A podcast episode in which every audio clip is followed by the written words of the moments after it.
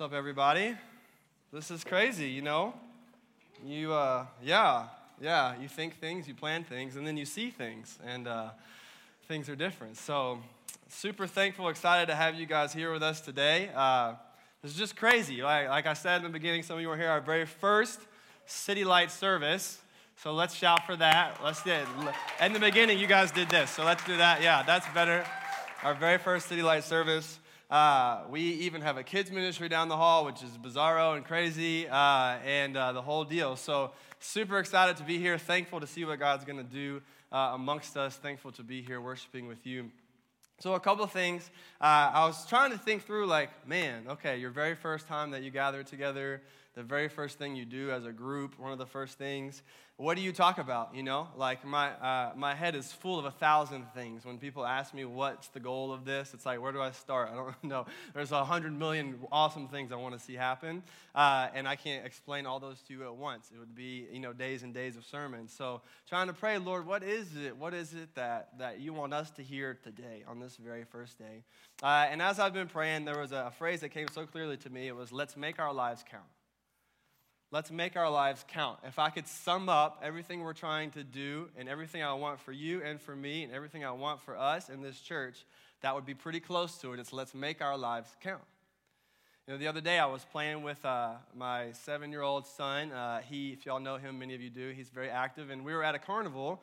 It was really hard to keep him in one place, but he loves this little uh, Dunkin', uh, the, the water dunk thing, you know, where you, what's it called? The, um, the dunk, the water dunk. I'm missing it. What? Dunk tank. Thank you. See, see, there's a reason you're here, Clayton. That's good. The dunk tank. We were playing the dunk tank, and you know, we go up to the dunk tank, and uh, his previous experience with a dunk tank was getting kicked out of a carnival for breaking the rules. So he, uh, we went to one down the road like last year, and he couldn't, he couldn't get it when he threw it. So he just got mad. He ran up and he hit the button, and the guy fell down. And they were kind of mean. They were like, "That's against the rules. You got to go." And I was like, "Oh, hold up, you know, like he's like six years old. Let's give him a break. You know, he's being impulsive." And they're like, "No, we can't have that around here." And I'm like, "Okay, man. Like, all right, we're out. We're out. We're never coming back here again." Uh, but so Jay gets kicked out, and this time I had to explain to him, "Remember, you get three throws." That's it. You get three shots. That's all you get. Okay, we'll move on to something else after this. You cannot, by any means, run up and hit the button if you get mad. If you don't get it, you just don't get it. There's nothing else you can do. You get three shots. One, two, three. Say it with me. How many? One, two, three. You know how many shots you get? Three. How many shots do you think you get? Three. What are you going to do when you're done doing your three shots? You don't get it? I'm going to be okay. You know, he takes a deep breath, like, like he's preparing himself for a battle to say, like, I'm going to be okay. I'm going to be okay, you know? And I was, remember what happened last time, you know? And that's probably not what you should do. But I was just trying to get him to think through it. Like, three shots. You get three shots. That's all.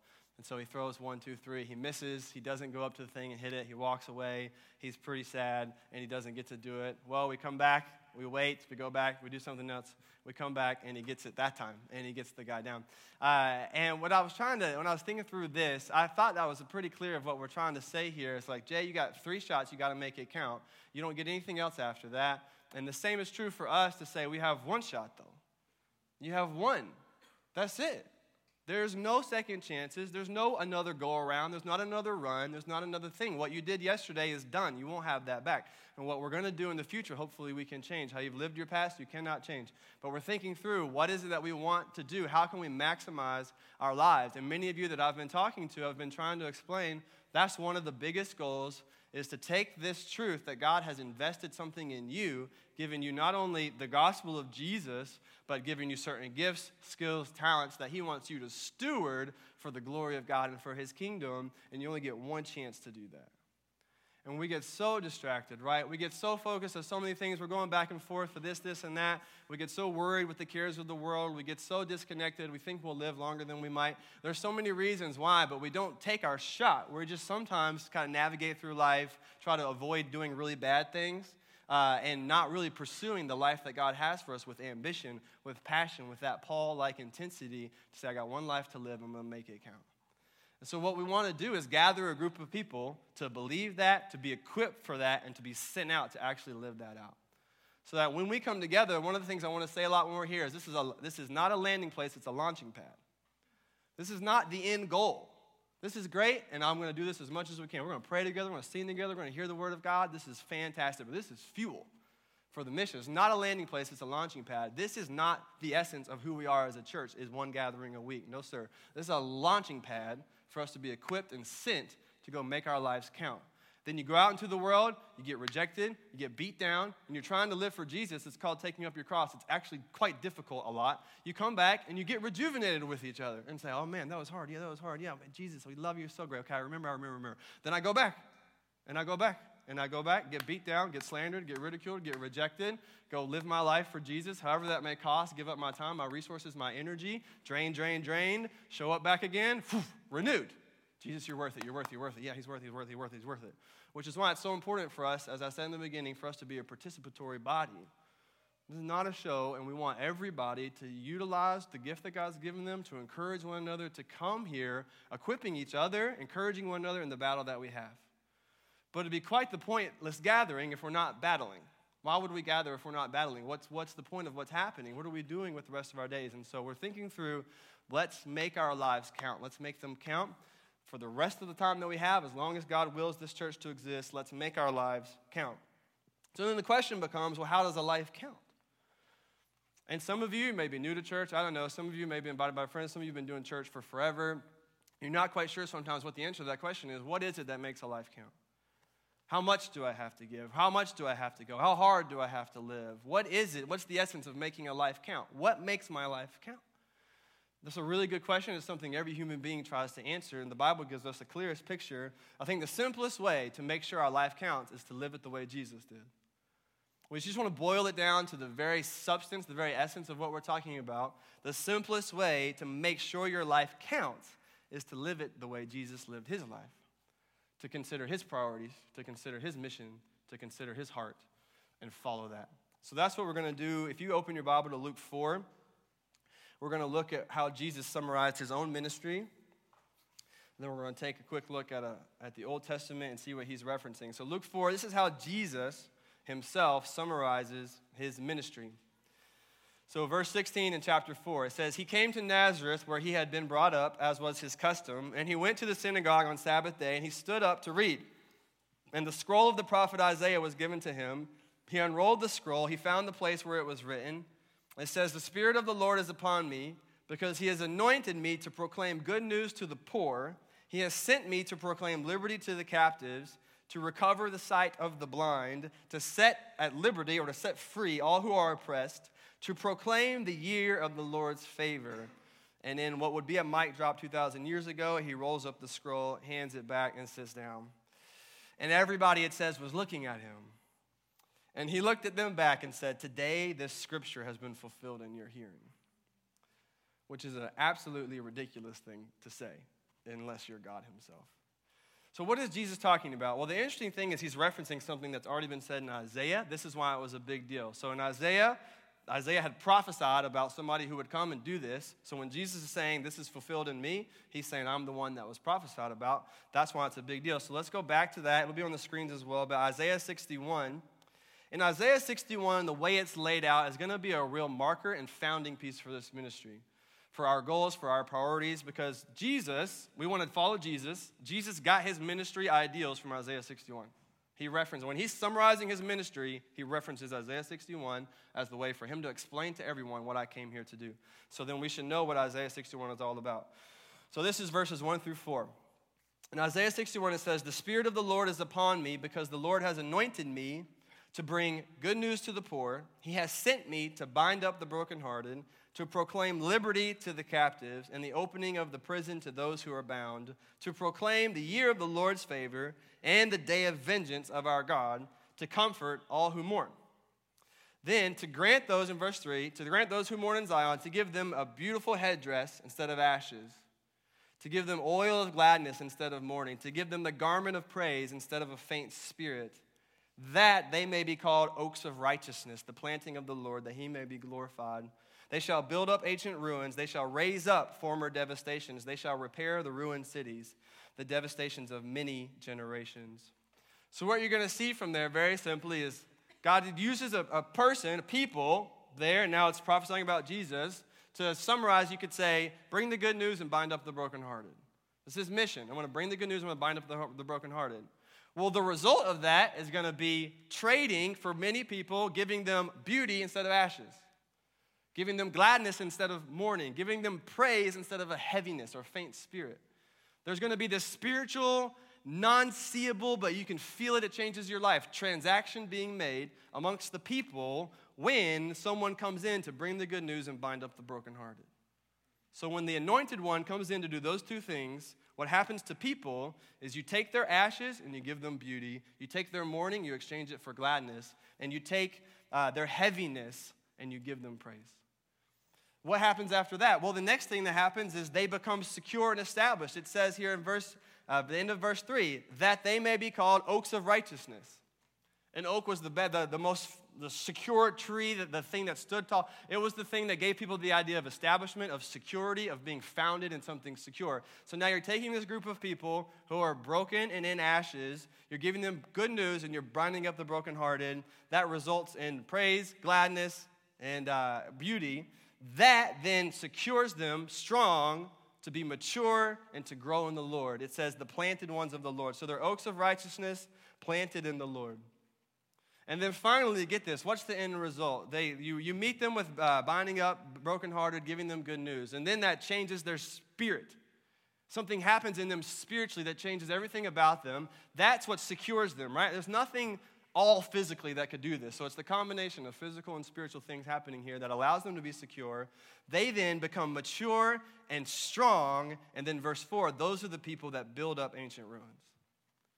These are the people that raise up former devastations. These are the people that repair ruined cities. The devastations, get this, of many generations. So now, somebody that's anointed by God has come in with good news and to bind up the bring good news and to bind up the brokenhearted.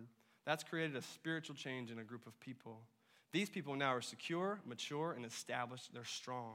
Now that they're strong instead of what they were before, God uses them to go repair the things that were broken. This is the story of all of our lives. You know this. We're not just talking about people out here, out there. We're talking about ourselves that we, a broken people, rebellious against the Lord, broken in spirit, broken in body, in uh, mourning and ashes and, and, uh, and heaviness, God enters in into our lives through Jesus and he grants us the gospel that instead of those things, Jesus wants to give us gladness in him. Instead of those things, Jesus wants to give us eternal life. Instead of being mourning, he wants to give us praise. Jesus entered into many of your lives and he did that spiritual transaction and it happened because someone else met you in his name for the most part. Unless you had a, some dream or something. But it happened because someone else met you in his name. They brought you good news and they bound up your broken heart. And then a spiritual transaction happened. And God came into your life. And everything was different. And now you're the one, although still broken, not perfect. Although still needing the grace of God every day, although we experience mourning, sadness, we don't do that without hope. We have real gladness in Jesus, even though the life may disappoint us that happens and the things that happen to us here. We're still broken people, but we're established by God because of His grace. And now what happens? Go and make disciples. God takes a group of people does all of that to them that many of you have experienced, and he sends you on a mission to say, go repair the places that are broken. This is your commission. And so, what we want to do is just see what's happened in our own lives happen in the lives of people around us the rich and the poor, the well off and the not well off, the resource and the under resourced, the very far from God, the very religious, the very atheistic. You name it. Anybody that surrounds us, anybody at workplace, anybody in this community, anybody in Northern Virginia, anybody in the world. We want to take this to bring the good news, to bind up the brokenhearted, to see a spiritual transaction happen in them that changes who they are, that allows them then to go be deployed to make a difference in their cities the work is not all here, the work is out there. There's this phrase we use, it's called from the harvest for the harvest, to say we want people to come to know Jesus and then be deployed into mission for Jesus. This is not the only army we're working with. There's people God's appointed and called for us to go share the gospel with. Their lives are going to be changed and they're going to become the missionaries to their neighborhoods and their cities. That's what we want to see happen. Entering into brokenness as a broken person, we understand we're broken people together. We're entering into that with them, and then we share the gospel. We bring good news. We bind up the brokenhearted. We make physical and tangible differences in their lives, and that changes their life. They get established by God, and now they're the missionaries to their city. They're the ones who are rebuilding their home. They're the ones who are rebuilding their neighborhood. They're the ones who are rebuilding their communities and rebuilding their cities for generations and generations to come. This is what we want to see. So we call this pursuing a holistic mission. Pursuing a holistic mission. If you want to sum up what Jesus was here, he was a preacher, healer, deliverer, and comforter. In Isaiah 61, Jesus is represented as a preacher, a healer, a deliverer, and a comforter. He had a ministry, as we said, of bringing good news and binding up broken hearts. Jesus' ministry specifically had the power to create beauty, gladness, and praise instead of ashes, mourning, and heaviness. His ministry strengthened broken and struggling people. Read the New Testament, see what God did. Jesus' ministry strengthened a broken and struggling people. It repaired them so they became strong. They took the gospel in hard circumstances and went other places with it. It was a ministry that ultimately brought glory to God. So when we ask the question, how do we live a life that glorifies God? Well, we do it Jesus' way we pursue a holistic mission. We care about mind, body, and soul. We are here to make a difference spiritually, physically, relationally, mentally, emotionally, in every possible way we can. We pursue a holistic mission. Jesus preached and he healed. He cared about body and soul, and so do we. These are the people that we must be. So I want to show you even more from the New Testament. So this is Jesus' life. Then in Luke 10, he sends his disciples to go do the same thing while he was present. And then before he leaves in Matthew 28 and Acts 1, he sends his disciples to do the same thing. And then when he's gone, he says, I'm going to send you the Spirit so you can keep doing the same thing. So he's like, You've seen what I've done, you've tried it while I've been around. Before I go, I'm going to give you a mission. Then I'm going to send you the Holy Spirit, which you see in John 14, Acts 1 and 2, that's going to come and make this a reality. This is why we have, one of the primary reasons we have the Holy Spirit is to imitate the life of Jesus. We have the Holy Spirit to seal our salvation. We have the Holy Spirit for many reasons, but one of the main ones is so that we have the ability, supernatural ability, to imitate the life of Jesus, to do things the way Jesus did. We see in John 8, this is how Jesus manifested being the light of the world. Jesus said, I am the light of the world. And then we see in Matthew 5, he says, You're the light of the world. That's not a contradiction. What he means by that is, You are me out there. I'm the light of the world. Now I commission you to be the light of the world, which means you be light the way that I was light. Do it the same way I did, Jesus says. This is what he hopes for us. This is why he sent the Spirit of God. And this is why City Light Church exists. There is no need just for another church or an organization to come meet in a building and have service together. There's no need for that. There's no need for that. Lots of good churches around here. No need for that. There's a need for a group of people to come be on mission together to go change the city around them. There's a need for that. There's a need for people to walk around these neighborhoods and share the good news to bring bind up the broken heart. There's a need for that. There's a need for a group of people to be empowered to go to their workplaces, their neighborhoods, their cities, to the ends of the earth, and take the gospel, bring good news, and bind up the broken heart. There's a need for people to be trained up and exercise that. There's a need for that.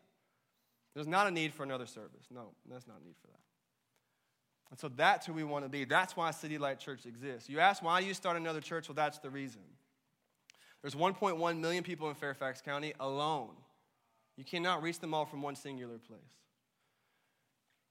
There's 100,000 people just within this West Falls Church, Bailey's Crossroads, and Annandale area. 100,000 people, 12% of them in abject poverty.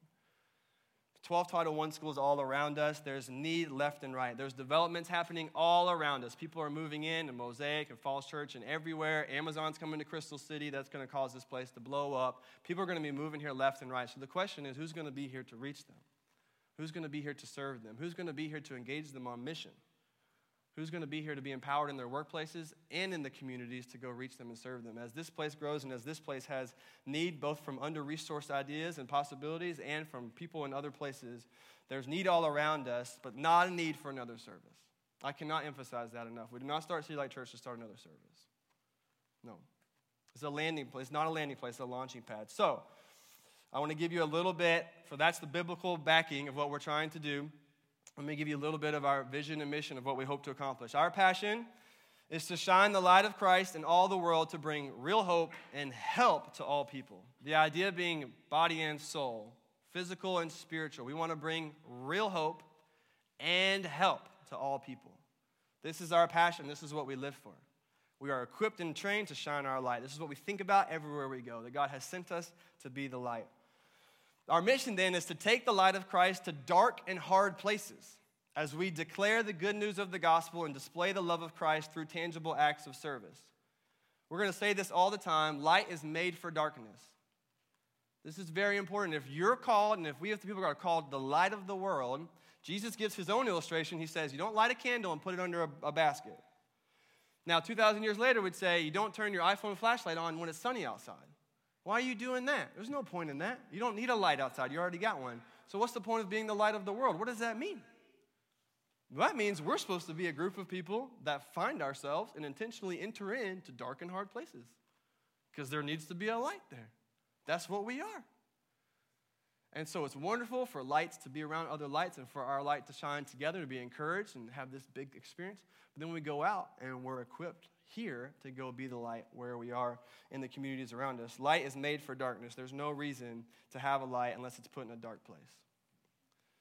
This could be physical brokenness and poverty. This could be spiritual growth, brokenness in your atheist coworkers. This could be the brokenness of governments, of, of cities, of communities as a whole. This could be the brokenness of government programs. This could be the brokenness, everything spiritual, physical, emotional, mental. This is drug brokenness. This is mental disability brokenness. This is special needs brokenness. This is all kinds of brokenness that we all experience, that we all see around us, that we know personally because we are a broken people. We are not a fixed people serving a broken people. We are a broken people repaired by Jesus going to give other people the guy who repairs people.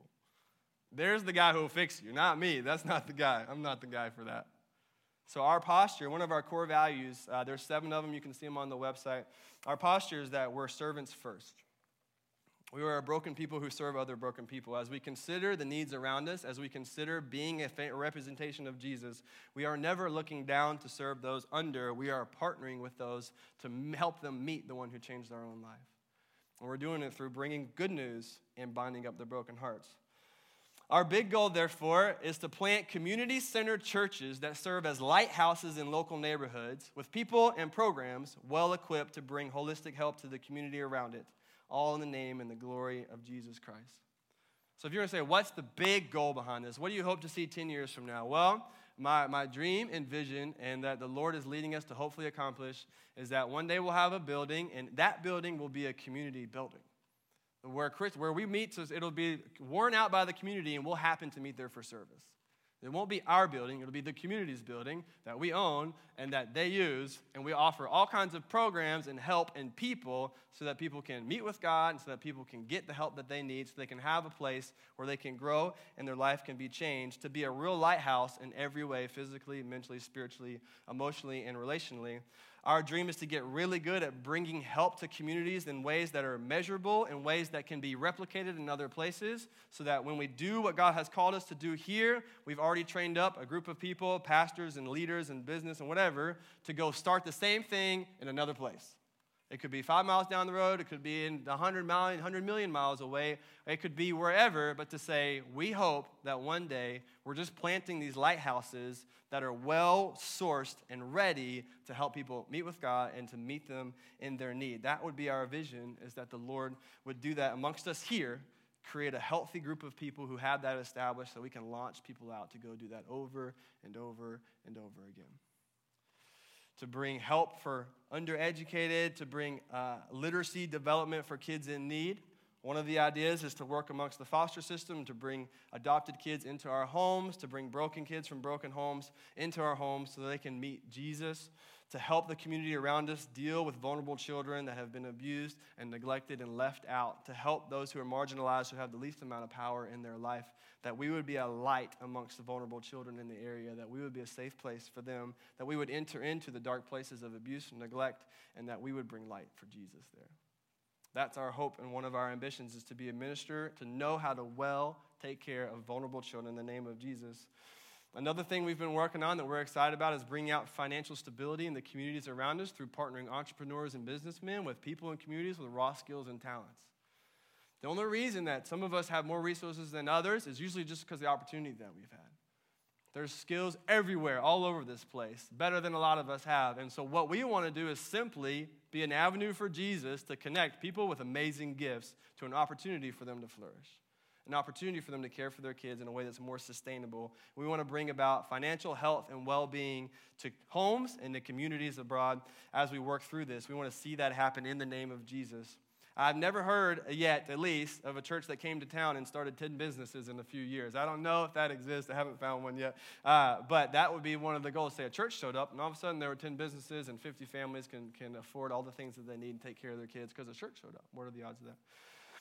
Just to get your mind thinking about some of the things. We want to meet real needs in real time.